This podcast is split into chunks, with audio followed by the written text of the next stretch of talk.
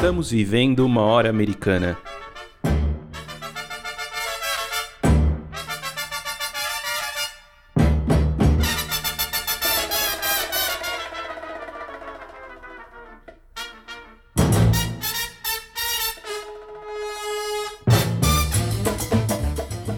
Sejam bem-vindos ao podcast Hora Americana.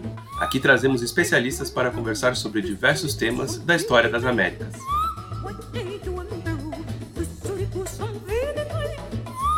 Meu nome é Caio Pedrosa e estão aqui meus companheiros Luiz Calil, Rodolfo Gautier, Priscila Pereira e André Ferreira.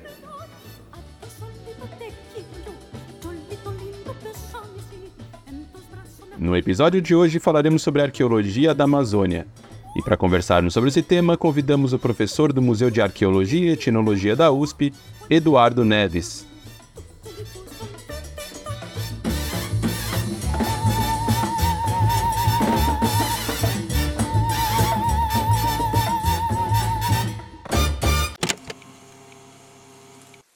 Sou Lailson Camelo da Silva, conhecido o Garrafinha.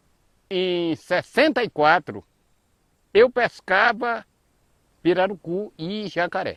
E nós vinha subindo aqui a margem do rio e se surgiu um bando de porco. E esse bando de porco nós saltamos para matar um porco. Vamos matar um porco, vamos matar um porco. Que eu cheguei aqui dentro. Tinha vaso, tinha bacia, tinha forno escorado. Eu pensava que os donos talvez estivessem aqui perto, né? E eu voltemos, voltamos, deixamos os porcos e voltamos. Só que quando fui em, em, nos anos 80, eu resolvi vir aqui. E só acertei por causa dessa árvore. Eu fui quem dematei essa área toda, que era dentro da mata. 30% fui eu que destruí. Inocente, sem saber o que era, ajudei a destruir. Eu fiz um curso de guarda-parque, e passei a cuidar desse sítio. Já veio gente de todo lado do mundo aqui. Ela me chama muita atenção porque ela, uma pedra furada, por este lado da pedra, que também pode ser o desenho de o um rosto de uma pessoa, isso tudo me chamou atenção. Tudo eu observei antes dos arqueólogos aqui. O marco que eles fizeram para eles saberem do tempo.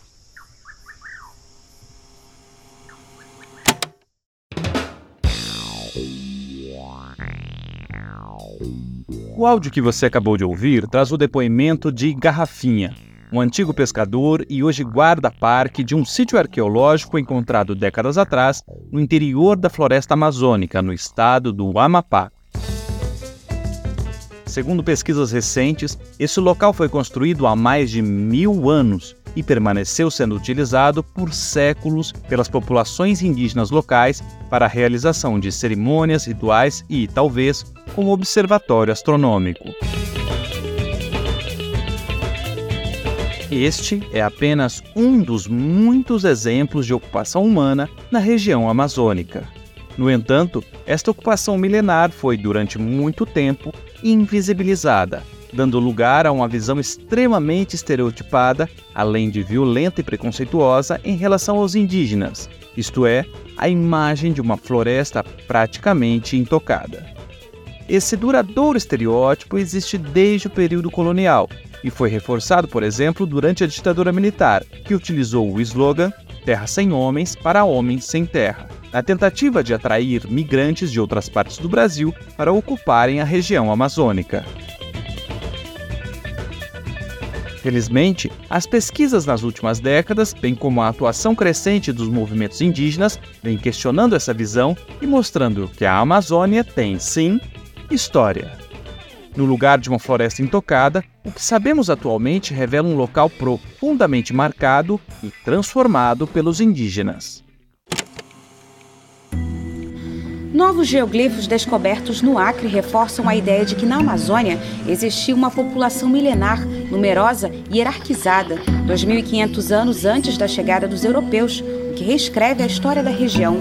Foi o que afirmou Ivandra Rampanelli, arqueóloga responsável pela mais recente descoberta no Acre.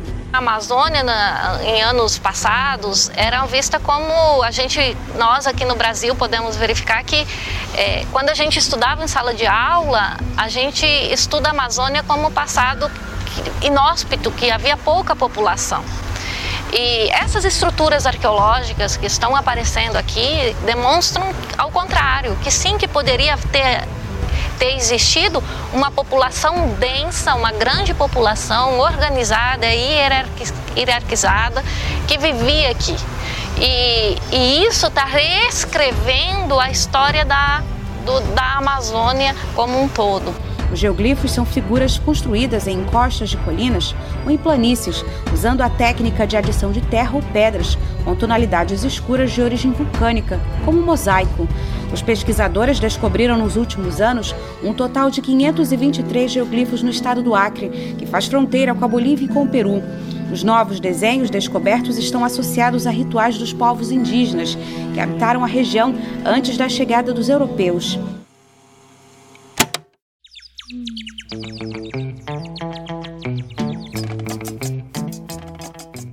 As centenas de geoglifos encontrados no Acre, mencionados na reportagem que você acabou de ouvir, são apenas um dos muitos exemplos que podem ser citados para falar da presença humana na região. Outros exemplos são as pirâmides de terra batida, que chegavam a alcançar 20 metros de altura e foram descobertas recentemente na Amazônia boliviana, e as tradições cerâmicas encontradas em diferentes partes da floresta. Uma pesquisa divulgada nas últimas semanas nos ajuda a perceber como o passado da Amazônia vem se tornando cada vez mais complexo e plural. O coletivo de pesquisadores de diversas instituições vem mapeando o solo da floresta com uma espécie de radar que emite raios laser, em busca de informações sobre o que se encontra abaixo da vegetação. A pequena região mapeada até o momento revelou mais de duas dezenas de estruturas como vilas e geoglifos. Essas descobertas levaram os pesquisadores a divulgar a estimativa de que a Amazônia possui mais de 10 mil monumentos e construções ainda a serem descobertos. Esses dados revelam uma floresta cujo passado conhecido se encontra em intensa transformação, se afastando cada vez mais da imagem de um local isolado no tempo e no espaço, que só passaria a sofrer intervenções a partir da chegada dos europeus. Essa ocupação teria sido tão intensa e transformadora que, atualmente, muitos pesquisadores denominam a floresta amazônica como uma floresta cultural. Esse impacto transformador da ação de grupos indígenas na região pode ser visto através da localização de determinadas árvores, como a castanheira, que só é explicada a partir da atuação humana. O mesmo ocorre em relação ao manejo de algumas plantas, uma diferenciação entre a mandioca brava, venenosa, e a mandioca doce, comestível. No entanto, o caso mais simbólico é o da chamada terra preta, um tipo de solo muito fértil em que geralmente se encontram vestígios de ocupação humana. Embora ainda exista muito a ser pesquisado em relação à origem da terra preta, é provável que o surgimento desse tipo de solo esteja diretamente ligado à ação, intencional ou não, dos grupos humanos que viviam na região.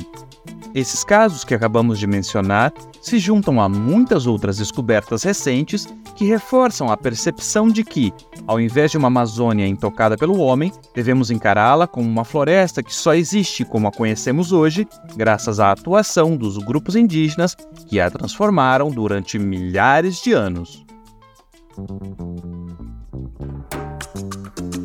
Outro aspecto que vem sendo cada vez mais explorado pelos pesquisadores é a pluralidade de culturas e formas de ocupação do solo e de relação com a natureza.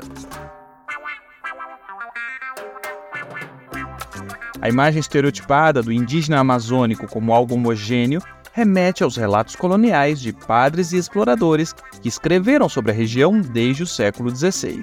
Os religiosos muitas vezes identificavam os indígenas de forma genérica e pejorativa, como bárbaros grupos nômades, além de projetarem uma série de referências que não fazem sentido algum para as culturas locais, como as Amazonas, figuras da mitologia grega que acabaram nomeando a região.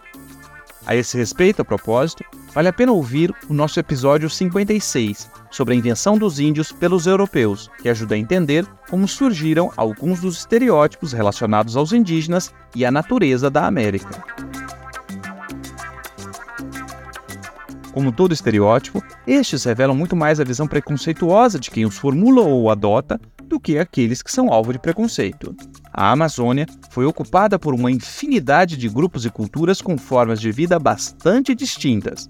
Mais do que isso, evidências cada vez mais numerosas revelam uma região marcada por migrações, conflitos, alianças, relações de troca, que impossibilitam reduzirmos seus habitantes a uma categoria genérica ou homogênea.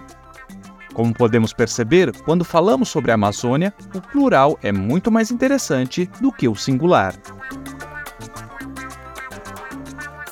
Essa ocupação múltipla, complexa e transformadora, entretanto, não resultou na destruição da floresta.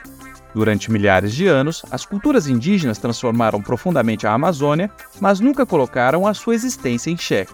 No entanto, nos últimos séculos e de forma acelerada nas últimas décadas, a criação de pastos para a agropecuária, a monocultura de produtos como a soja, o garimpo, entre outras práticas, vem causando um processo de destruição talvez irreversível da floresta. Por 50 milhões de anos, a Amazônia lidou com desafios climáticos dos cataclismos naturais que ocorreram ao longo da história da Terra de uma maneira extraordinária. Ela sempre foi capaz de, digamos assim, de se recuperar. Ela teve uma resiliência muito grande. E o que nós vemos hoje é que a floresta, finalmente, o que eu estou chamando de calcanhar de Aquiles, ela não sabe lidar com motosserra, com trator com correntão, com essas invenções demoníacas né, de, de destruição, e com fogo, principalmente com fogo.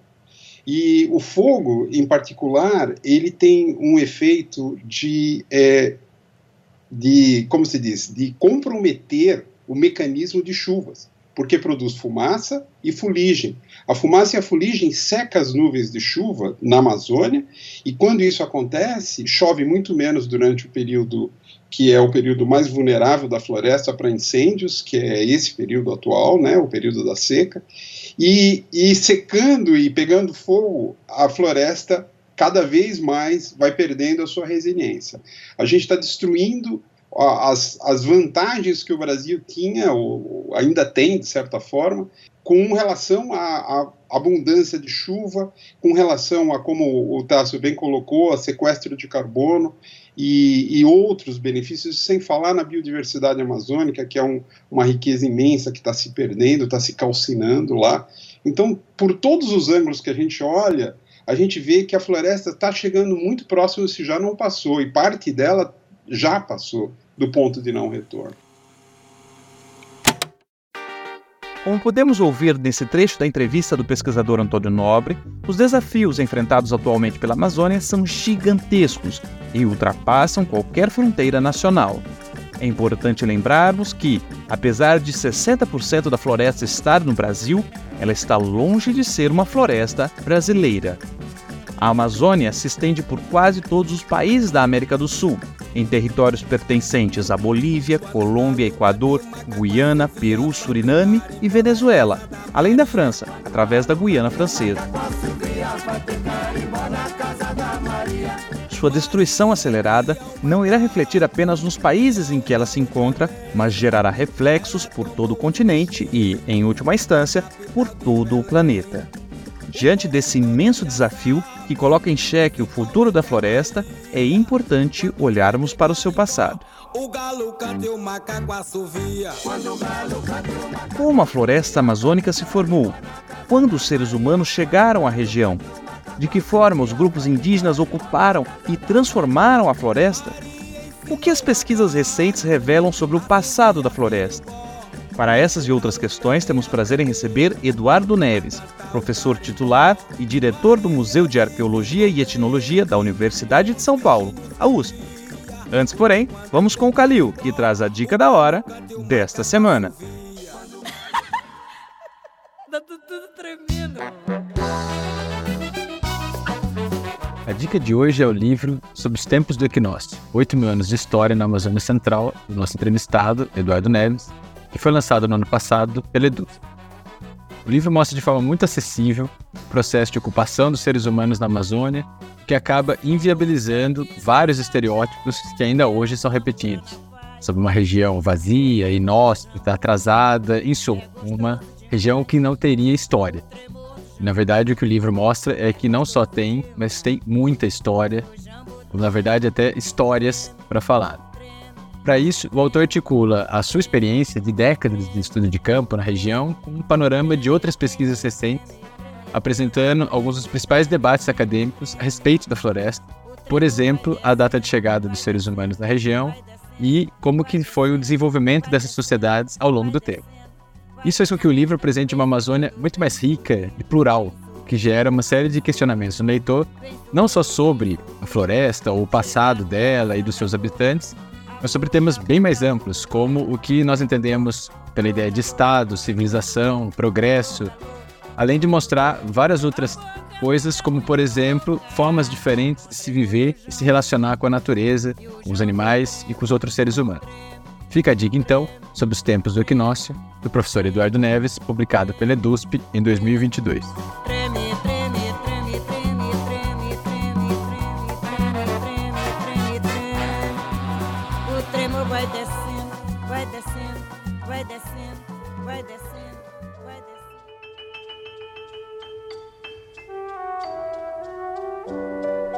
Você está ouvindo Hora Americana. Olá, ouvintes do Hora Americana. Vamos iniciar mais uma entrevista do nosso podcast. Hoje temos o prazer em receber aqui o professor Eduardo Neves, que é professor do Museu de Arqueologia e Etnologia da Universidade de São Paulo, da USP, e vai conversar com a gente hoje aqui sobre a história e arqueologia na Amazônia. Então, seja muito bem-vindo, Eduardo, ao nosso podcast. Obrigado, Caio. Bom dia. É um prazer estar aqui com vocês. A gente que agradece. Eduardo, acho que para a gente começar a pensar esse tema, seria interessante a gente falar um pouquinho da Amazônia a partir da sua formação mesmo. Atualmente, é muito recorrente a gente ver entrevistas, documentários, vários pesquisadores falando que existe um, um, desmatamento da floresta que pode alcançar um chamado ponto de não retorno, que ela não conseguiria mais é, é, voltar às suas condições minimamente sustentáveis. E isso acabaria gerando uma transformação completa da região, por exemplo, com um processo de savanização, diminuição dos fluxos de água, além de várias outras mudanças que vão transbordar para além da Amazônia, afetando praticamente quase o mundo inteiro. Pensando nisso, eu acho que valeria a pena a gente pensar no oposto, né? Então, ao invés de pensar nesse processo de destruição futura, né? Pensar no desenvolvimento da floresta amazônica. Você poderia explicar para a gente um pouquinho como que a floresta amazônica se formou e se é possível a gente falar de uma floresta ou de várias florestas? Bom, obrigado pela pergunta, Calil. É, essa pergunta tem várias respostas, na verdade. Né? Vou começar rapidamente falando um pouco da minha experiência como alguém que eu estou falando de São Paulo, né? Sou professor da USP, mas eu trabalho na Amazônia, comecei a trabalhar na Amazônia ainda com arqueologia quando eu era estudante na graduação. Então, tenho, vi, já vivi na Amazônia também, né? É, realizei etapas de, de, campo muito longas, né? de muitas semanas, né? alguns meses até. Então, eu tenho uma experiência, posso falar que eu tenho uma vivência pessoal que é muito forte na Amazônia, estou sempre lá. E, e, o que acontece? É, há mais de 35 anos, né? Eu tenho trabalhado na, na região. E eu sou testemunha um pouco dessa história recente de destruição que a Amazônia tem sofrido. Eu, eu olho para. Eu, eu, eu, me lembro de lugares que, né, eu, que eu conheci antigamente, que eram regiões que estavam bem preservadas, que hoje em dia foram modificadas de maneira muito drástica por causa do avanço, né, do desmatamento e do ataque ao modo de vida das populações tradicionais da Amazônia. Então, isso tem acontecido. Se a gente olhar é, para os mapas da, da Amazônia, de, por exemplo, de desmatamento na Amazônia nos, nas últimas décadas, a gente vê que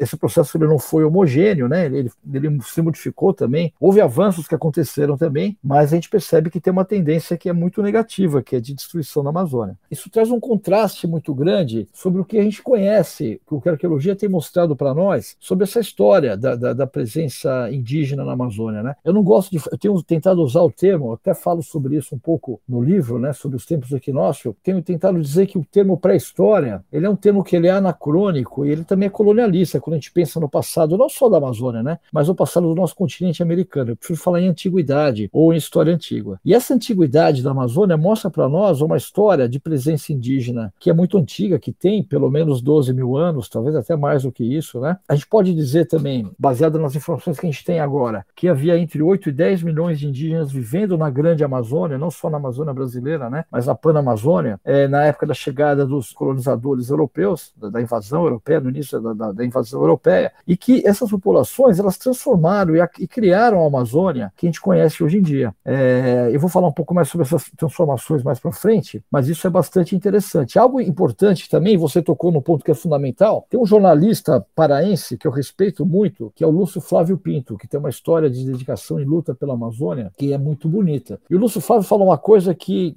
que é importante a gente nunca se esquecer. A Amazônia ela é muito grande, ela é muito diversa. Né? A área total da, da, da Amazônia equivale mais ou menos à área continental dos Estados Unidos, se a gente pegar os outros países amazônicos também. E é óbvio que existem muitas Amazonas diferentes dentro dessa grande Amazônia. Se a gente pensar do ponto de vista ambiental, por exemplo, existe né, uma Amazônia que é, é costeira, que é litorânea, que pega o litoral do Atlântico, ali desde o Maranhão até as Guianas, até o leste da Venezuela. A gente tem uma Amazônia que é andina, é, nós temos uma Amazônia que tem áreas de cerrado, no sul do Amazonas, por exemplo, e no extremo norte do Pará. Uma Amazônia que tem um tipo de vegetação chamada de caatinga amazônica, que é diferente da caatinga do Nordeste, mas que tem características próprias, que está no Alto Rio Negro. E a gente tem essa grande floresta que cobre uma, uma, uma, parte muito grande da Amazônia também. Então existem, existem várias Amazônias dentro da Amazônia, apenas do ponto de vista ambiental e geográfico. Culturalmente também, essa Amazônia é muito diversificada. Então é importante entender essa diversidade da Amazônia para que a gente possa pensar sobre o passado e o futuro dela também. E finalmente, a Amazônia inclui nove países. Interessante é, eu, trabalho com arqueologia amazônica há muitas décadas, e uma coisa muito interessante é que a arqueologia da Amazônia sempre foi meio globalizada, assim, né? A, a gente tem pesquisas feitas além daqui do Brasil, né? Mas também na Bolívia, no Peru, no Equador, na Colômbia, na Venezuela, nas três Guianas. E esses países têm histórias coloniais muito diferentes entre si e têm histórias políticas diferentes também. Então, a arqueologia da Amazônia ela sempre teve uma, uma dimensão continental que é muito interessante. Sempre houve um intercâmbio muito grande entre os profissionais profissionais que trabalham fazendo pesquisa com arqueologia nos diferentes países amazônicos. Isso acho que dá uma qualidade interessante para o tipo de trabalho, desafios muito grandes, mas uma qualidade muito interessante para o trabalho que a gente faz. E o grande desafio, eu acho, hoje para nós, como eu falei no começo dessa resposta, é fazer pesquisa. Num, é, nós somos testemunhas dessa história de destruição que tem acontecido nas últimas décadas. Isso força com que a, a nossa pesquisa não se refira apenas ao entendimento do passado, que é algo que é fundamental, a gente tem que fazer, mas também tentar de alguma maneira é, construir algum tipo de engajamento com, com essa grande crise socioambiental, política que atravessa essas Amazônias hoje no presente. Bom, Eduardo, uma questão muito comum que se tem né, quando se pensa nos estereótipos envolvendo a Amazônia é a ideia de que esse é um território vazio. No entanto, muitas pesquisas recentes têm mostrado que a presença humana na região é muito antiga e transformou profundamente toda essa região amazônica. Então, nesse sentido, você poderia explicar como e quando se deu a chegada dos seres humanos nessa região e como que eles ocuparam esse território que é tão vasto? Então, existe de fato uma imagem que é uma imagem que é política, né? É, que é essa ideia de vazio, né? De que a Amazônia nunca foi uma região muito densamente ocupada. E essa imagem, ela reflete alguma, alguns valores. Né? O primeiro deles é o que eu chamaria de racismo ambiental. É uma visão negativa sobre é, as regiões tropicais. A ideia de que os os trópicos tenham, tenham sido um berço, né, ou, locais antigos de presença humana e também de, de mudanças é, tecnológicas e culturais expressivas. Isso é, é, na verdade, uma visão que vem da que alimentou todo o colonialismo europeu, né, no neocolonialismo a partir do século XVIII, século XIX principalmente. Né? Os trópicos são locais para extração de recursos. Né? E até hoje, na verdade, aqui no Brasil, a gente reproduz essa relação com a Amazônia, uma relação de colonialismo interno. Né? Eu estou falando aqui de São Paulo e essa visão que a gente vê muito comum aqui no sul, no sudeste do Brasil, de que a Amazônia Amazônia tem que, fazer, tem que servir para alguma coisa, algo tem que ser extraído da Amazônia para ser de utilidade para quem não está na Amazônia. A última coisa agora é a energia, né? esses grandes projetos das hidrelétricas que são catastróficos, né? Belo Monte, Santo Antônio, Giral, e antes disso, na época da ditadura, Tucuruí também, que não geram muitos benefícios para quem vive nessas regiões, mas o objetivo desses, projetos é gerar energia para fora, mineração, tem outros exemplos também. E essa visão, ela se construiu, existe uma questão que vem desde, desde antes do iluminismo, né, lá na Europa, que é essa visão visão meio negativa sobre as zonas tórridas, as regiões tropicais. Ela tem uma história intelectual que pode que se remonta, na verdade, à Roma antiga. Mas ela também tem uma questão concreta que tem a ver mais, mais recente, que tem a ver com a história do colonialismo europeu na Amazônia. Né? Nós sabemos que, apesar de a gente ter, eh, nós temos a presença de cronistas portugueses e espanhóis na Amazônia desde o século XVI. Esses primeiros cronistas relatam é, regiões densamente ocupadas pelas populações indígenas. Mas quando os primeiros viajantes, eh, cientistas, iluministas vêm para a Amazônia no final do século XVIII, meados e final, a partir de meados e final do século XVIII, eles já vão ver uma região que foi muito esvaziada é, nos dois séculos, ante séculos anteriores pela presença é, colonial portuguesa e espanhola. Né? A presença militar portuguesa na Amazônia brasileira ela se constitui a partir do século XVII. E a gente tem relatos de doenças é, que foram espalhadas pelos, por esses é, militares portugueses e, e, missionários também portugueses, e a gente tem relatos de uma ação bélica, né, direta, de guerra, de extermínio contra as populações é, nativas aqui da região, pelos, contra os povos originários. Quando os primeiros viajantes começam, os primeiros cientistas, naturalistas, passam a viajar pela Amazônia no século XVIII, eles vão ver uma região que aparentemente, aparentemente não, de fato ela está esvaziada. Mas esse, esse, esse esvaziamento resulta muito mais dos processos históricos nos séculos anteriores à colonização do que propriamente um fenômeno antigo da presença indígena na região. E uma outra coisa que agrava um pouco esse quadro também é que na Amazônia, normalmente, a rocha nunca foi utilizada como matéria-prima de construção. Os materiais utilizados foram o solo, foram a madeira e foram a palha. Então, é, regiões que eram ocupadas anteriormente foram esvaziadas, a floresta cresce sobre esses locais e esses primeiros naturalistas não conseguiam enxergar nas estruturas de terra, por exemplo, que compunham esses antigos assentamentos, a evidência da presença indígena uh, anterior na região. Mas se a gente faz esse, essa filtragem, digamos assim, se a gente tenta entender né, a dimensão histórica do colonialismo e o impacto que ele teve, e também olhando diretamente para os dados arqueológicos, a gente sabe que tem gente vivendo na Amazônia pelo menos há 13 mil anos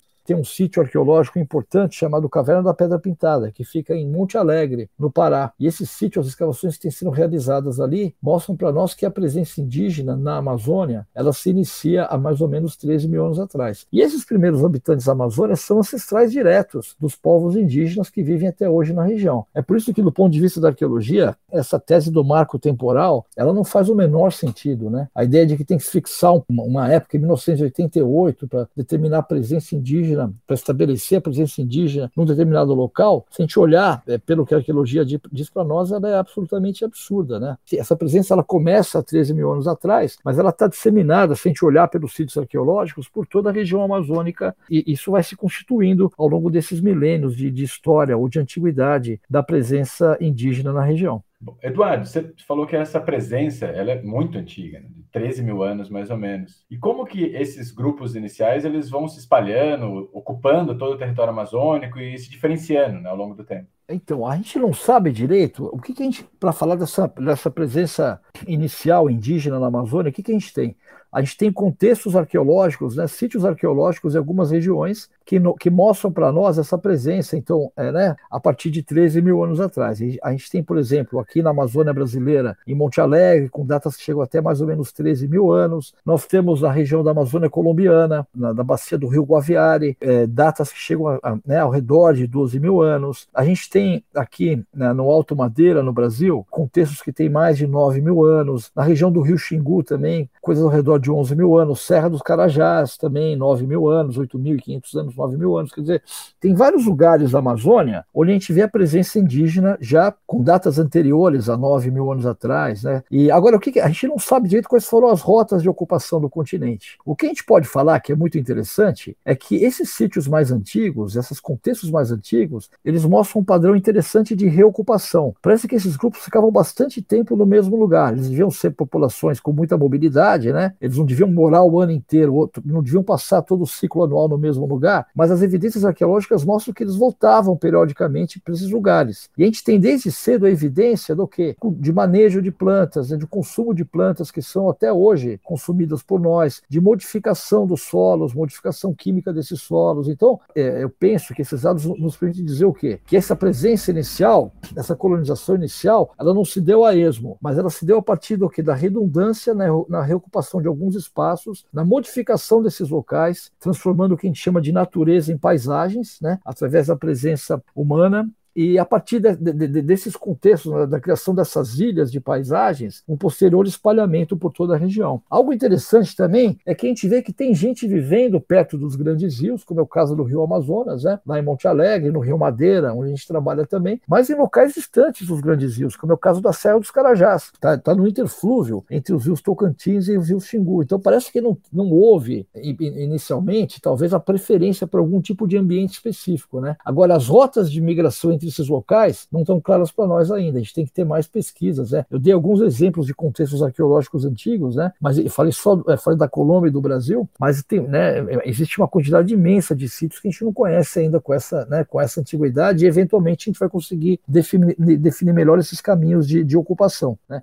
O que a gente pode falar eh, até agora é que vieram os dados arqueológicos e genéticos, principalmente os dados genéticos, indicam para a gente que os povos indígenas das Américas descendem de populações que vieram da Ásia, pelo Estreito de Bering. Essa hipótese ela não é nova, ela é muito antiga, mas ela foi confirmada, ela tem sido confirmada pelos dados da genética, de DNA antigo. Então, o que a gente pode dizer, sugerir é que é possível que essa ocupação inicial da Amazônia tenha ocorrido a partir do norte, né, da Cordilheira dos Andes, onde está hoje a Colômbia e a Venezuela, e de lá desses locais para a ocupação do território amazônico. Eduardo, ainda tratando desse tema, é bastante comum é, se falar acerca dos indígenas né, que viviam nessa região de uma forma muito homogênea. É, nesse sentido, eu te pergunto: é possível pensar entre aspas, in, indígenas amazônicos, é, como é que esses grupos humanos se diferenciavam é, no tempo e no espaço? Uma coisa interessante que a arqueologia mostra para nós é que desde cedo a gente vê um quadro de diversidade cultural muito grande na presença indígena na Amazônia. E aí isso tem também vários desdobramentos. Primeiro que assim, se a gente olhar para o presente, essa diversidade é imensa também, né? Uma maneira de a gente poder aferir é, é, ou mensurar essa diversidade é através das línguas indígenas, né? A gente tem centenas de línguas línguas diferentes faladas na Amazônia. Esse quadro de diversidade linguística muito grande, ele é excepcional em todo o planeta. Tem poucos lugares do planeta com uma diversidade tão grande de línguas como a gente vê é, na Amazônia. E é interessante que normalmente quando você tem diversidade de língua em contextos sem o Estado, né, de populações é, com autonomia política, digamos assim, é, essa diversidade ela ocorre a partir de, um, de contextos de isolamento geográfico. São populações que estão isoladas por desertos, por cadeias de montanhas ou estão vivendo em arquipélagos. Né? E no caso caso da Amazônia, não. A gente tem uma certa homogeneidade. Não, não, tem, nenhuma, não tem nenhum deserto que atravessa a Amazônia, ou uma cordilheira. Os Andes estão a oeste da Amazônia, eles não atravessam a Amazônia. Né? Então, essa diversidade, a meu ver, cultural no presente, ela é resultado de um processo ativo de produção, né, de valorização da diferença. Ela não é uma coisa, não é um resultado passivo de uma adaptação a contextos, a contextos geográficos, mas sim resultado ativo de, de uma maneira de olhar, de estar no mundo. O que é interessante? Se a gente olha para as primeiras, para esses dados mais antigos, né, de, ao redor de 10 10 mil anos atrás, 9, né, a partir de 8, 9 mil anos atrás, até 13 mil anos atrás, como é que a gente pode aferir diversidade cultural no passado? Olhando, por exemplo, para as, características tecnológicas e formais dos objetos que foram produzidos por essas populações. Em alguns lugares do planeta, a gente tem o quê? Por exemplo, o que a gente chama de indústrias, né, de, de tecnologias de produção de pontas de projétil, de, de, de pedra, né, que são lascadas. E, em muitos lugares a gente vê o quê? Uma grande homogeneidade geográfica, né, uma tradição tecnológica que tem uma expansão, uma distribuição geográfica muito grande. Aqui na Amazônia, para desespero de alguns colegas, de algumas colegas, não existe um único padrão. A gente tem desde o começo é, tecnologias diferentes trabalhar com a matéria-prima, com a rocha, que nos permite dizer que não tem um único padrão tecnológico que caracteriza esse início da presença indígena na Amazônia. É, é, é óbvio que é, essa base de dados ela é muito ainda, ela tem que ser muito melhor expandida e entendida, né? Mas o pouco que a gente sabe até agora sobre essas ocupações iniciais não indica que esse quadro de diversidade cultural, de diversidade de povos indígenas, ele se estabelece desde o início e que a história, essa história milenar da antiguidade indígena na Amazônia, ela pode ser entendida a partir dessa noção de produção de diversidade cultural. Isso é uma coisa que se manifesta desde o começo e que parece ser consistente ao longo dessa história, dessas histórias milenares de presença indígena na região.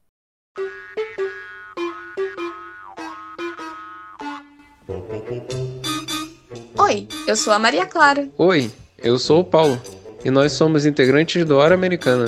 Gostaríamos de te convidar para conferir os conteúdos publicados das nossas redes. Afinal, o episódio nunca acaba nessa horinha aqui. Muitas das temáticas e dicas mencionadas por nossos convidados e convidadas serão retomadas por lá, e praticamente todo dia tem postagem nova. Então é isso. Nos acompanhe também nas redes sociais do Hora Americana e não se esqueça de nos avaliar nas plataformas de áudio. Encontramos vocês lá.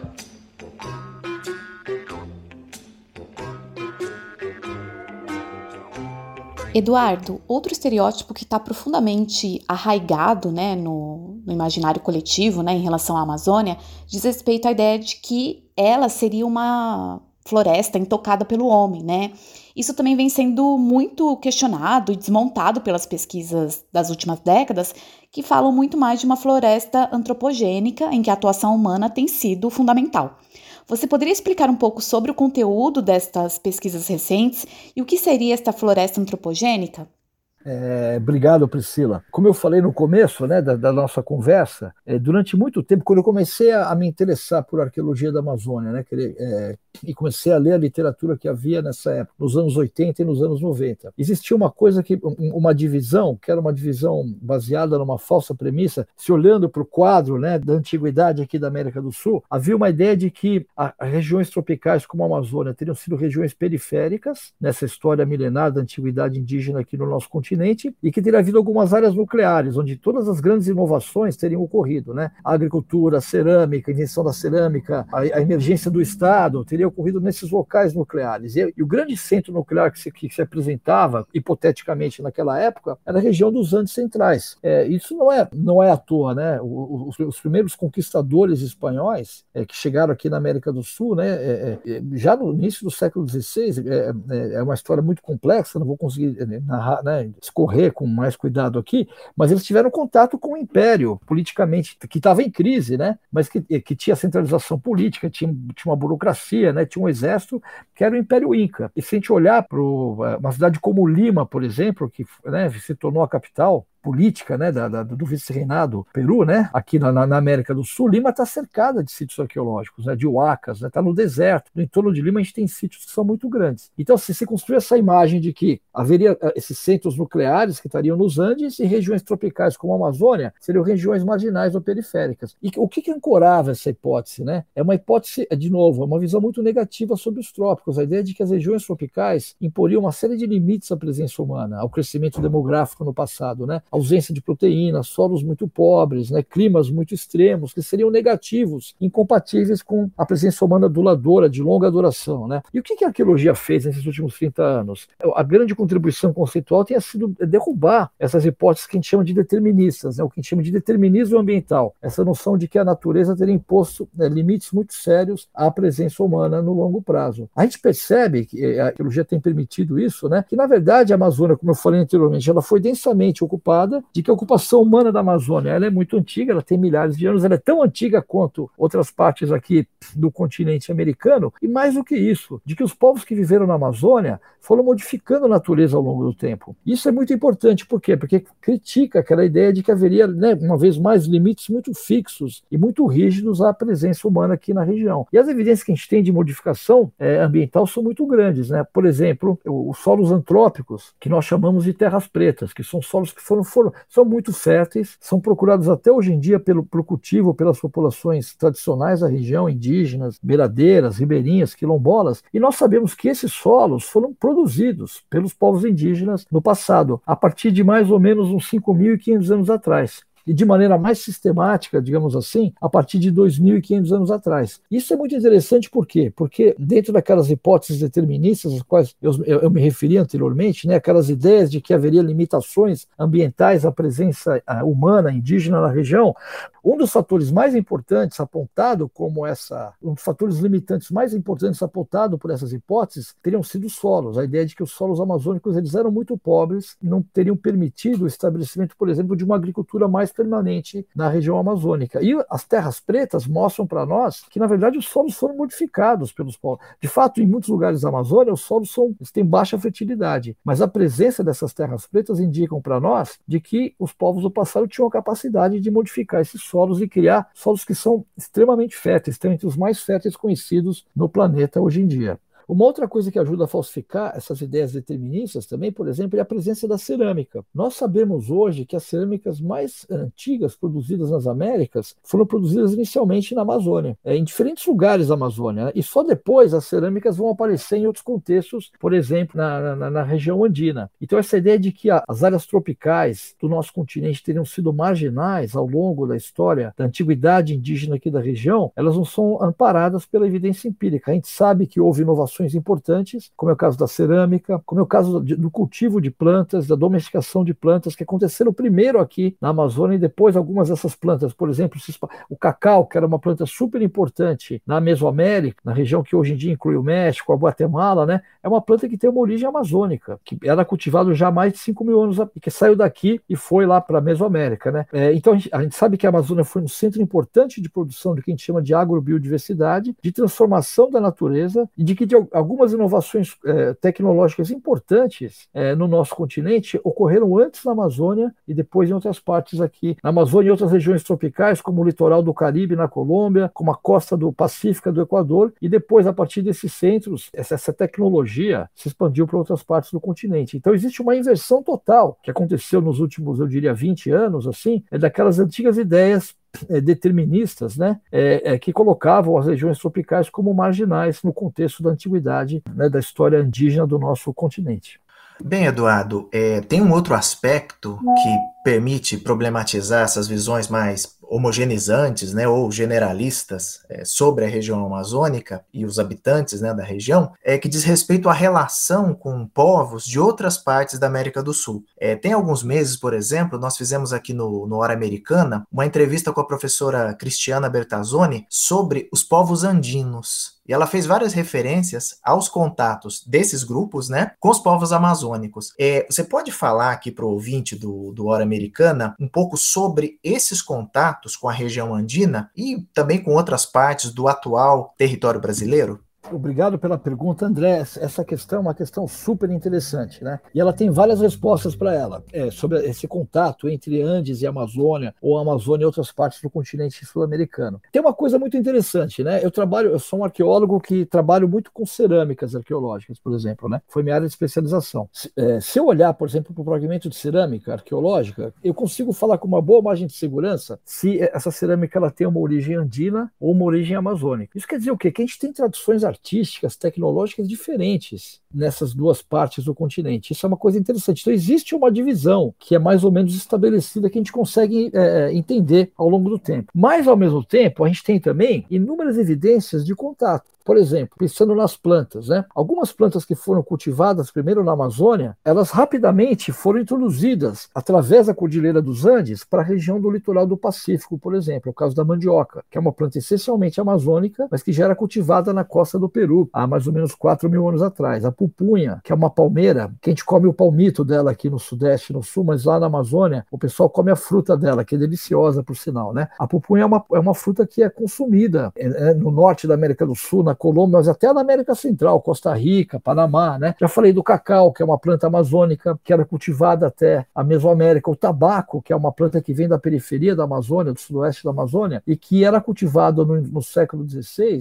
desde a região do Rio São Lourenço, no Canadá, até aqui o sul do nosso continente. A, a planta que tinha maior distribuição de cultivo era o tabaco, juntamente com o milho que é uma planta que vem da Mesoamérica, mas chega aqui na América do Sul há milhares de anos atrás e há 6 mil anos já estava na Amazônia também. Então a gente tem plantas viajando o tempo inteiro de um lado para o outro. É, a gente não sabe direito como é que essas plantas eram é, é, levadas de um lado para o outro. Eu não acho que eram movimentos de migração de populações. Para mim eram relações de troca entre grupos diferentes que permitiam a circulação dessas plantas. Uma outra coisa interessante, e vou, vou chegar aos Andes daqui a pouquinho, nós sabemos que quando o, o Cristóvão Colombo chegou no Caribe, ele encontrou uma população ali nas ilhas, né, das Antilhas, né, é, que falava uma língua que está associada a uma família de línguas que nós chamamos de família Arawak. E essas línguas são faladas, são línguas amazônicas. E se a gente olhar para as cerâmicas que esses povos produziam, o nome deles era o nome general, geral para eles era taínos, né? Se a gente olhar para a cerâmica dos povos taíno, ela tem muitas semelhanças com cerâmicas arqueológicas que a gente encontra na Venezuela e até aqui na Amazônia brasileira também. Então, a gente pode falar, e nós sabemos, se a gente,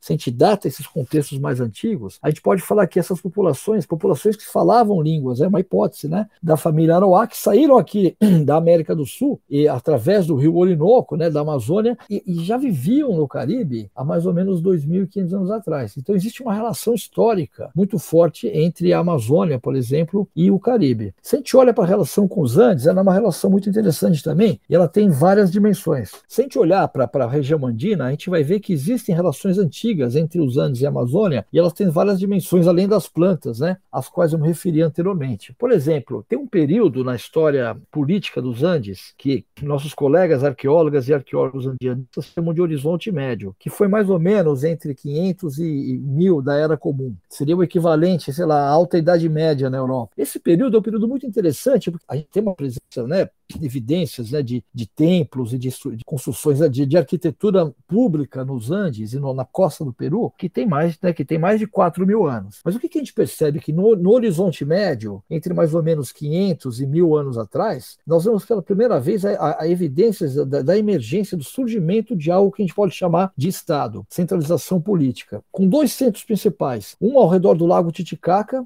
centrado em Tiwanaku, que devia ser a capital né, dessa, dessa unidade política, política, e o outro mais ao norte, no que é hoje o Peru, na região de Ayacucho, num, num estado chamado de Huari que tinha uma, uma dispersão geográfica muito grande, chegava até a costa norte do Peru e também até partes da Amazônia. O que é interessante? Nessa mesma época, a gente vê na Amazônia boliviana um fenômeno muito interessante, que é a construção de estruturas monumentais, que a gente poderia chamar até de pirâmides de terra. A maior delas, conhecida, se chama Loma Cotoca. Ela tem 22 metros de altura, o equivalente a um prédio de sete andares. E ela está cercada de outras estruturas de terra também, como aterros, como valas, como canais. Né? Essa região da Amazônia boliviana conhecida como Llanos de Morros, é uma região de, de campos abertos, de savanas inundadas. Ela não é coberta por uma floresta contínua. Mas mesmo assim, durante muito tempo, se acreditava que essas estruturas, é, que a gente sabe que hoje elas foram construídas, né, essas grandes plataformas de terra, elas fossem naturais. Foi só nos últimos 20 anos que essa perspectiva foi modificada. Mais ou menos nessa época, no horizonte médio, a gente vê o quê? Né? Aqui na Amazônia brasileira, na Amazônia Central, eu falo um pouco sobre isso no livro, nós vamos, parece que essas aldeias, né, essas grandes aldeias, elas aumentam de tamanho. Os sítios arqueológicos ficam maiores. Os pacotes, os depósitos arqueológicos ficam mais densos. A gente vê também evidências de construção de estruturas de terra, de aterros. Né? No Acre, onde eu tenho trabalhado agora, a gente vê nessa época também um padrão interessante né, de formação de, de, de Isso já começa antes, na verdade, mas fica acentuado né, um padrão de construção de estruturas geométricas, conhecidas como geoglifos, de é, aldeias circulares formadas por aterros e conectadas por redes de caminhos ou estradas. No Alto Xingu, isso está mais claro ainda, os trabalhos do Michael Heckenberg e de outros arqueólogos, trabalhando em parceria com o povo cuicuro que vive no Alto Xingu, no Alto Xingu a gente vê nessa época uma coisa parecida também. O Mike fala de urbanismo, eu concordo com ele, né? É uma estrutura urbana de grandes aldeias conectadas por estradas lineares, criando uma rede regional de assentamentos. Isso quer dizer que esses povos, voltando para a região andina, que esses povos lá do Horizonte Médio, os usuários Tiwanaku, eles estavam colonizando a Amazônia? Não, eu acho que não. Mas eu penso que nessa época, né, entre 500 e 1000, eh, entre 1000 e 1500 anos atrás, entre o ano, ah, mais ou menos, ano 500 e ano 1000 da Era Comum, a gente pode tratar a América do Sul como uma espécie de sistema mundo, um grande sistema político interligado. Na emergência do Estado, na região andina, ela está associada associada com outros fenômenos de centralização política e produção de paisagens aqui nas terras baixas. Isso é interessante porque durante muito tempo a gente ficava pensando, será que foram os Andes que influenciaram a Amazônia ou será que foi a Amazônia que influenciou os Andes? Acho que a gente tem que olhar para essa questão é, a partir de uma, de uma perspectiva que não elimina essa anterior, mas é falar, olha, quais são as formas de articulação política que se constituíram a partir dessa época e que uniam uma grande parte do continente sul-americano. É, a gente sabe que, por exemplo, é, o Estado, ARI, tinha uma, uma demanda muito grande pela produção de plumas, é, que eram bens exóticos, que eram usados aquelas penas coloridas, é, adornando aqueles mantos, aqueles cocares maravilhosos. Alguns deles sobreviveram. Então pode ser que esse comércio, por exemplo, de bens exóticos, como penas, tenha sido tenha ativado essa, esse processo de, de, de centralização política aqui em alguns lugares nas terras baixas tropicais. A própria coca, que é uma planta super importante nos Andes, é uma, ela, ela é nativa dessa região de, né, do, do, do pé da serra, digamos assim da cordilheira. Talvez o comércio de coca também tenha ativado esse tipo de demanda. É uma coisa que a gente tem que entender melhor. Mas tem uma correlação histórica muito interessante que acho que tem que ser melhor entendida. Pensar a América do Sul como uma unidade política unificada, numa escala que é maior, né, que é mais macro, entender essas conexões entre a Amazônia e a região andina nessa época. Né? Ela já é mais antiga, essas conexões já vêm de antes. Tem uma construção desse sistema integrado, que eu tenho chamado de sistema mundo, né? não é um termo que eu criei, né? mas que conecta, conecta essas dimensões políticas é, no nosso continente a partir dessa época. E um outro exemplo interessante também, que tem a ver com, da Amazônia para fora, é a expansão dos grupos falantes de línguas que a gente chama de família tupi-guarani, né? os povos guaranis e tupinambás, que ocupavam o, o litoral do Brasil e partes do sul do Brasil, e ocupam até hoje, né? na época da chegada dos europeus, e a arqueologia e a genética mostram para nós que esses povos têm uma origem amazônica, mas que eles já estavam aqui no Sudeste no processo lento de expansão há mais ou menos uns dois mil anos atrás, é na bacia do Alto Paraná, por exemplo, na divisa entre São Paulo e o Mato Grosso do Sul né, um pouquinho depois no litoral do Nordeste. Então, existe uma dimensão eh, política, digamos assim, que é muito interessante, que vai além da Amazônia e mostra essas conexões que são muito bacanas entre a Amazônia e outras partes da América do Sul, que eu acho que é um desafio para quem trabalha com história das Américas também. É claro que tem uma questão política que a colonização impõe os limites que são geográficos e políticos, né? mas é importante a gente não perder essa dimensão continental, de história continental profunda, que a arqueologia pode nos ajudar a entender.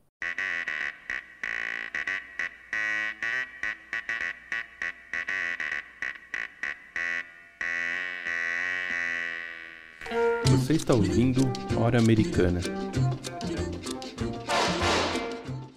Bom, Eduardo, fascinante essas colocações, essas respostas. Você vai mostrando como que essa história da Amazônia é muito mais interessante, muito mais diversa, muito mais rica do que aparece nesses estereótipos que foram construídos, como você mostrou, ao longo de muitos, muitos séculos, né? Sobre o que é essa região e que impregna ainda no nosso imaginário sobre o que é a Amazônia. Né? E muito disso vem dessas pesquisas arqueológicas que, e não só vocês, do, do, grupo de vocês, mas que outros grupos vêm realizando na Amazônia. Né?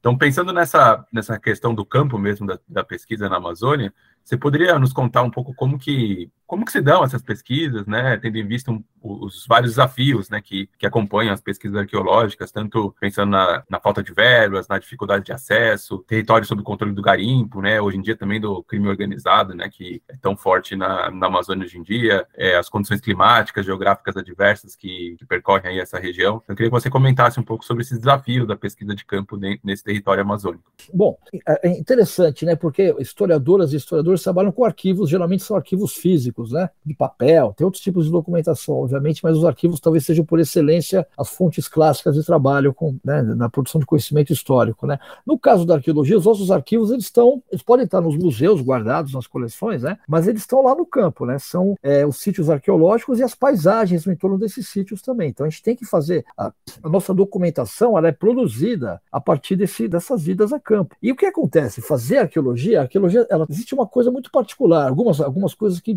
com a arqueologia um pouco, né, que a diferem um pouco no quadro das humanidades. Primeiro, os, as nossas fontes, né, digamos as, as, fontes de produção de conhecimento arqueológico, que eu chamo de materialidade arqueológica, elas podem ser objetos, né, como objetos de cerâmica, de pedra, assim por diante, elas podem ter outros tipos de, de, de dimensão material. Podem ser amostras de solo, podem ser ossos é, de animais, elas podem ser restos de plantas, né? podem ser até árvores, em última instância, que, cre que crescem no entorno ou sobre os sítios arqueológicos. Então, essa diversidade de propriedades que tem essa materialidade arqueológica impõe desde, desde, desde cedo e logo de cara, é, é quase que inescapável que a arqueologia ela tem que ser transdisciplinar. Um bom projeto arqueológico ele vai ter que contar com arqueólogas e arqueólogos que têm formações em áreas diferentes, que trabalham com ossos humanos, com, com solo, com restos de plantas, né? Que fazem análises químicas de ossos que são escavados com cerâmica, que trabalham com objetos de pedra lascada ou polida, que tem uma formação em, em geologia, né, que a gente chama de geoarqueologia. Então, hoje em dia, um bom projeto arqueológico ele tem que ser logo de cara transdisciplinar. E essa transdisciplinaridade, por um lado, ela, ela quase que esgarça a arqueologia, né, ela força a arqueologia para lados diferentes, mas, por outro lado, ela permite que a gente consiga fazer uma conversa interessante, por um lado com as humanidades e, por outro lado, com as ciências naturais. Então, isso é uma coisa muito bacana bacana. Outra coisa interessante que o nosso processo de produção de conhecimento em arqueologia, geralmente ele é coletivo, né? É muito comum que a historiadora, o historiador vão para o arquivo e passem horas trabalhando sozinhos ali, né? Olhando para aquela série documental. No nosso caso, não. O trabalho de campo, aquela coisa do Indiana Jones com o chicote sozinho, Tem um lado até que é interessante, folclórico, digamos assim, mas isso não é real, né? Um projeto arqueológico hoje em dia, de campo, ele tem que envolver um monte de gente, né? É comum que nós tenhamos uma escavação 20, 30 pessoas. O que é muito bom, porque né, é muito legal dialogar, conversar durante né, as pesquisas de campo, e geralmente esses materiais que são obtidos no campo, eles são distribuídos por, por laboratórios em lugares diferentes também, então, de novo, essa dimensão transdisciplinar, ela também é transinstitucional, que é algo interessante, agora tudo isso custa muito caro, né? Imagina você, nos lugares que a gente trabalha hoje na Amazônia, que é o Sambaqui Monte Castelo, ele está localizado a centenas de quilômetros de distância da cidade mais próxima, né? Foi acessível por água. Então a gente tem que alugar um barco, né, tem que botar, alimentar 30, né, 20, 30 pessoas durante um mês naquele barco, alugar barco, alugar lancha, com, é, comprar combustível, tudo isso custa muito caro, tem um custo muito alto. Então fazer arqueologia hoje, em qualquer lugar do mundo, né, uma arqueologia bem feita no Brasil, tem um custo muito alto. Isso é uma coisa que é muito complicada, porque pode correr o quê? Pode contribuir para uma espécie de elitização do processo de produção de conhecimento. Né? Uma etapa de campo arqueológica pode custar mais de 100 mil reais, o que, obviamente, obviamente é muito caro num país tão desigual como o nosso. Então, existem várias questões que têm que ser colocadas aqui também. Primeiro, para que fazer arqueologia de campo? Para que gastar tanto dinheiro num projeto num país onde a gente tem muita gente passando fome ainda? Né? A gente tem que ter uma razão muito clara para poder justificar esse tipo de investimento de recurso público. Né? No meu caso, por uma série de razões, por eu estar ligado a uma instituição aqui de São Paulo eu consigo ter apoio da FAPESP, que tem sido muito generosa e tem financiado as nossas pesquisas na Amazônia há mais de 20 anos. Bom, isso é uma coisa. Uma outra coisa que é importante ressaltar aqui é essa mudança, né? esse aumento, esse avanço do crime organizado sobre a Amazônia. Né? Na verdade, isso não é uma coisa muito nova. Eu tenho um grande amigo meu com quem eu trabalhei durante muitos anos, foi meu mestre, na verdade. Ele era dos Estados Unidos e ele foi assassinado numa etapa de campo na, na qual a gente estava trabalhando juntos em 2005, em agosto de 2005. Então, assim, essa violência, se a gente olhar para a história da Amazônia, a história colonial da Amazônia, a história da Amazônia depois da independência, tem uma dimensão muito forte da violência. Né? O processo colonial foi violento, como eu falei anteriormente, está ligado ao extermínio dos povos indígenas. Né? A época da borracha, que gerou tanta riqueza para a Amazônia, foi uma época muito violenta também. Né? O antropólogo Michael Tolsig, é inglês, que trabalhou muitos anos na Amazônia colombiana, ele usou um termo que é, é, que é terrível, mas que é muito importante, que é economias do terror. Né? Se a gente olha para os relatos relatos da época da borracha com relação aos povos indígenas, e aqui no Brasil o pessoal que veio do Nordeste trabalhar na época da borracha também, é uma época de muita violência. Então essa violência, de certo modo, ela, ela faz parte da história do Brasil, né? não só da história da Amazônia. E ela está latente, às vezes ela volta com mais força ou não. E nos últimos anos é óbvio que ela voltou com uma força muito grande. Né? Tem uma dimensão nova, que também já não é tão assim, ela não é tão nova assim, mas ficou mais forte, que é essa conexão entre o narcotráfico entre a, a, extração ilegal de madeira, entre o garimpo ilegal, né? Essas coisas todas, se, uma lava o dinheiro da outra, e essas coisas se retroalimentaram, ganharam apoio quase institucional, né? No Brasil, não, né? acho que todo mundo sabe por quê, é, nos, últimos, nos últimos anos. E quando a gente faz arqueologia, por exemplo, eu trabalho em regiões de fronteira hoje em dia, né? Por uma razão que não é interessante, eu sempre trabalhei em regiões de fronteira, na fronteira com a Colômbia, na fronteira com a Guiana Francesa, hoje em dia trabalho na região da fronteira do Brasil com a Bolívia. E o narcotráfico é muito forte nessas regiões. Então isso sim coloca uma, uma além dessas questões todas que eu falei, é, da, da, dos, dos custos muito altos, né? Existe uma questão de você trabalhar em regiões que são regiões potencialmente passíveis de, de, de, dessa violência. Por outro lado, as pessoas que, que, que, a gente encontra no campo, os moradores dessas regiões, que são, que são indígenas, mas que são colonos também, né, que estão ali mais recentemente, são pessoas maravilhosas, são pessoas generosas, que nos recebem muito bem e que nos ensinam muita coisa. E tem uma outra coisa também, que acho que para fechar essa resposta, que é essa questão que hoje em dia, esse papel político que a Amazônia, que a arqueologia tem para a Amazônia, né? Ao demonstrar demonstrar a presença antiga dos povos da floresta nesses locais, que são áreas de conflito de contestação hoje em dia, a arqueologia tem uma força muito grande, ela pode ter um papel importante e falar, olha, né, a presença indígena aqui, ela, ela já é contada pelos indígenas, né? eles falam sobre isso, né? É, é, a arqueologia ela vem junto nessa história, né? A demonstrar essa presença indígena centenária ou milenária. E é por isso que é interessante, né? É, eu trabalho no Acre há alguns anos já, desde mais de 10 anos já que eu trabalho no Acre, e nos últimos anos eu tenho notado que os proprietários de terra não deixam mais a gente entrar nas fazendas para mapear os sítios arqueológicos, porque eles sabem que a presença de sítios arqueológicos ali é algo, é algo que, que demonstra essa presença indígena muito antiga e que, em, em muitos casos, dos grandes proprietários de terra, né, do agronegócio, da pecuária e da soja que está entrando no Acre agora, não é interessante para eles mostrar que essas, que essas grandes fazendas elas ocupam territórios com uma presença, uma evidência abundante da presença indígena antiga, é, ou não tão antiga ali naquela região. Então, se, fazer, é, eu acho que houve uma mudança. Fazer arqueologia na Amazônia hoje é um pouco mais arriscado do que era antes por causa dessa dimensão política que a arqueologia tem, por causa dessa aliança que a gente constrói, nós arqueólogas e arqueólogos trabalhando ali com os povos da floresta, com não indígenas, mas também os povos ribeirinhos, né, quilombolas que vivem na região há alguns séculos, há muitas décadas ou há milhares de anos. Eduardo, você poderia explicar para a gente o que, que é a etnoarqueologia e sem perder de vista a historicidade das sociedades indígenas amazônicas da atualidade, como é que se dá essa relação entre os habitantes do passado e os atuais indígenas da região? Então, Priscila, a etnoarqueologia é uma área da arqueologia que trabalha, é, é, a ideia é realizar pesquisas de campo com a, ah, populações é, vivas, né, tradicionais vivas no presente, para tentar é, levantar informações que ajudem na interpretação do que a gente encontra nos contextos arqueológicos. Inicialmente, a etnoarqueologia ela tinha uma pegada meio colonialista, né, nos anos 60, assim, né, o cara ia para campo, passava um tempo vivendo com o povo ali, pegava um monte de informação e depois ia embora e nunca mais voltava e usava aquilo para interpretar o que se encontrava arqueologicamente. Aqui no Brasil, a gente tem uma, é, uma etnoarqueologia que é diferente, que é muito engajada. Né? Eu tenho uma colega aqui na USP, a professora Fabiola Silva, que tem um trabalho maravilhoso, por exemplo, com o povo Assurini, que é um povo indígena da, região do Xingu, com quem ela trabalha há mais de 20 anos. E nesse caso, essa etnoarqueologia ela tem mudado. Né? O próprio trabalho do Mike Heckenberger, como me referi lá no Alto Xingu, né? a partir dessa nova perspectiva, as populações indígenas elas estabelecem, juntamente com as arqueólogas os arqueólogos, qual é a pauta da pesquisa, né? Quais são os temas que interessam a essas populações também. E essa etnoarqueologia que é interessante, feita no Brasil, ela tem uma dimensão que tem a ver muito com a paisagem, com os territórios, né? Tentar mostrar essa presença, usar a arqueologia para tentar demonstrar essa presença indígena antiga nesses territórios é, que são ocupados até o presente. Então isso tem mudado muito. Se tem, é, é, eu acho que isso demonstra um pouco, e é claro que essa, isso não é um processo universal, universal, né? mas essa mudança de perspectiva da, da relação da, da, arqueologia com os povos indígenas. Né? Tem uma parte da arqueologia que é feita no Brasil, que é, ela tem que ser feita, ela é importante, que está ligada ao licenciamento ambiental. E essa arqueologia ligada ao licenciamento ambiental, às vezes ela coloca um conflito entre os povos indígenas e os arqueólogos, porque os arqueólogos vão a campo, vai ser construída uma barragem, por exemplo. Arqueó tem arqueólogos que vão para campo e falam, olha, não tem evidência de presença indígena aqui, atestada pela arqueologia, e autoriza a construção desse tipo de empreendimento. Muita gente não gosta disso, porque esse tipo de avaliação na verdade, ignora outras maneiras de construir essa ligação com a paisagem que tem os povos indígenas. Então, tem uma parte da arqueologia que está mais ligada aos empreendimentos que às vezes entra em conflito com as populações indígenas. Mas tem uma outra parte da arqueologia,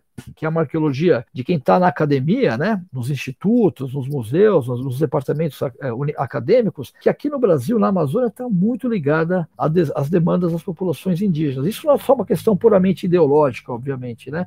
Se fosse um alinhamento puramente ideológico, isso poderia esvaziar nossa capacidade né, de, produção de, de, produção de conhecimento científico. Né? Mas ela parte também desse reconhecimento, dessa, dessa relação muito íntima e muito antiga entre esses povos indígenas e, e os seus territórios. E o que, que é legal também? A gente tem nos últimos anos as políticas de ação afirmativa que têm permitido o ingresso de povos indígenas né, na, na universidade para estudar arqueologia também. E isso tem mudado muito essa relação da arqueologia acadêmica com as populações tradicionais. Tem permitido um enriquecimento muito grande da nossa disciplina né, e a construção de de alianças que são muito mais interessantes nesse processo de produção é, de conhecimento. Então, eu acho que tem uma mudança para melhor que aconteceu nos últimos anos. Né? É, tradicionalmente, os povos indígenas eram vistos como né, eram é, objetificados, digamos assim, e hoje em dia eles são parceiros nesse processo de produção de conhecimento, o que, a meu ver, é algo que é muito mais rico e mais interessante. Para a gente fechar e pegando o gancho aí dessas mudanças positivas que você apontou, acho que vale a pena a gente continuar nesse período mais próximo, mais contemporâneo, e pensar um pouquinho como que essas descobertas sobre um passado muito remoto da Amazônia ajudam a impactar em questões atuais, né, como Por exemplo, questões em torno de lutas de demarcação de terras, garimpo e o vai não vai interminável a respeito do marco temporal que está já há anos em debate e que mesmo com decisões acabam gerando outras indecisões, assim. além de pensar coisas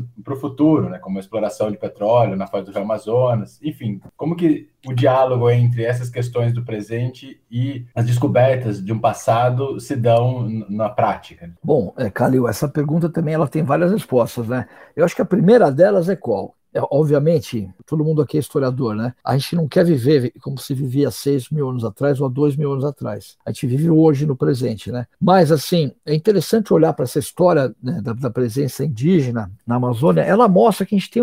A Amazônia que a gente conhece hoje em dia, e acho que isso vale para o Cerrado também, para a Caatinga, para os outros biomas do Brasil, Mata Atlântica, né? Esses biomas foram formados num processo que eu chamaria de coevolutivo, com os povos que vêm habitando, que, que os habitam há, né, há milhares de anos. Então não dá para separar a presença indígena da formação desses biomas. Nesse sentido, uma, essa ideia de que eles estão lá para ser explorados, né, é, que é um presente da natureza, ela é totalmente falsa. Não tem, ela não, isso, é, ela não tem nenhum embasamento é, nos dados científicos. Essa é a primeira coisa.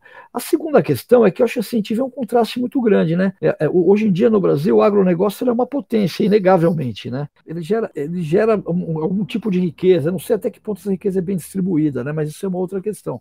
Mas o impacto ambiental que ele tem é imenso e social também. Né? E o uso que ele faz de recursos recursos é muito intensivo, né? Pesticida, né, de fertilizante, tem uma ligação muito forte com a indústria do petróleo, né? Com o capital financeiro, depende muito, né, de, de, de subsídios diretos ou indiretos do governo. Acho que é importante subsidiar a produção agrícola, sem dúvida nenhuma, né? Mas é uma lógica de produção que não está voltada para a resolução, né? O pessoal fala que o agronegócio produz alimento, produz, mas a, a, gente tem muita gente passando fome no Brasil, né? É, quantidade, é, é, é muito mais commodity para exportação do que arroz, feijão, por exemplo, né? Então, assim, é uma lógica que é uma lógica que eu acho que a meu ver, não, não, não tem, não está levando o mundo para um lugar interessante, mas ela faz um uso de recursos que, a meu ver, a torna insustentável. Né? A quantidade de água que é usada no agronegócio industrial hoje em dia, através dos pivôs de irrigação, por exemplo, ela é imensa. Né? E essa água, ela, tá, ela vem da onde? Ela vem dos lençóis freáticos, direto ou indiretamente. Cada pivô de irrigação desse sozinho são milhares de litros de água que são usados por dia. Quer dizer, essa água não, tá, não vai estar tá aí para sempre. Né? É, ninguém sabe qual que é né, o uso que, ela, o que se faz dela dela, qual que vai ser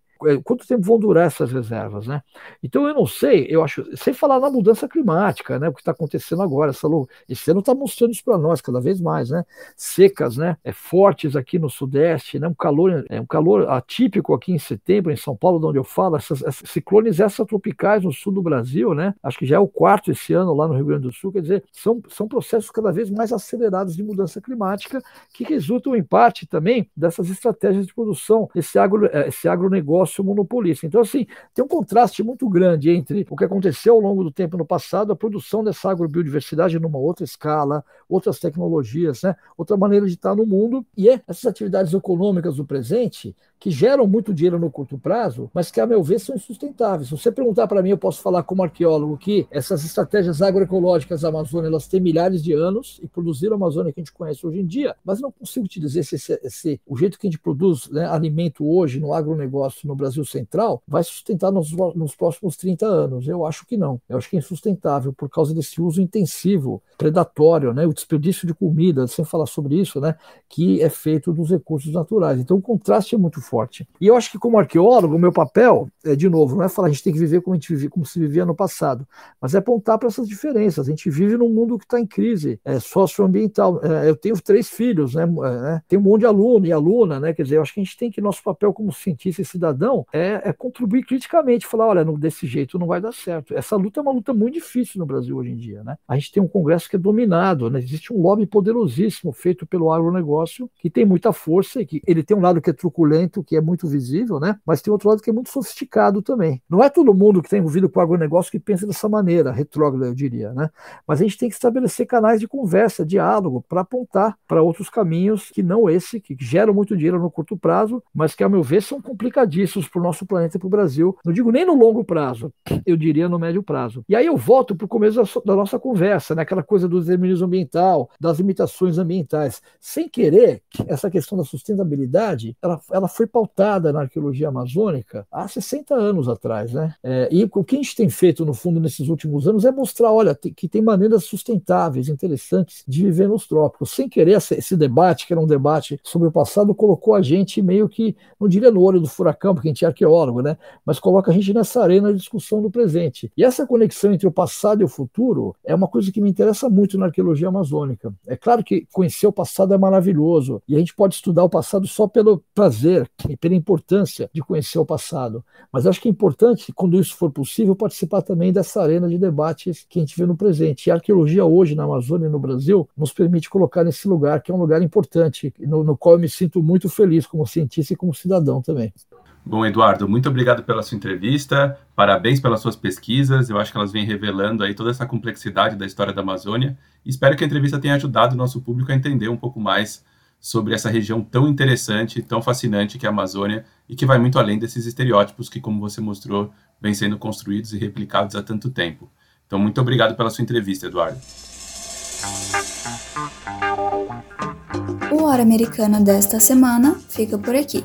Este programa é um projeto de extensão interinstitucional com membros da Universidade Estadual de Londrina, Universidade Federal Rural do Rio de Janeiro, Unicamp, Instituto Federal de Minas Gerais e Instituto Federal do Sul de Minas Gerais. O Hora Americana tem produção de Luiz Calil, Caio Pedrosa, Rodolfo Gautier, Priscila Pereira e André Ferreira. A edição é de Caio Pedrosa, Letícia Cavalcante e Carolina Corbani.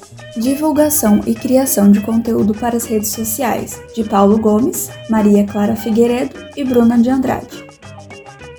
No episódio de hoje utilizamos as seguintes músicas: La Pupunha, do grupo La Pupunha, Cumbia de los Pajaritos, dos Los Mirlos, La Dança del Mono, dos Los Orientales de Paramonga, O Galo Canta, O Macaco Assobia, de Messias Holanda, e Jamburana, da Dona Odete.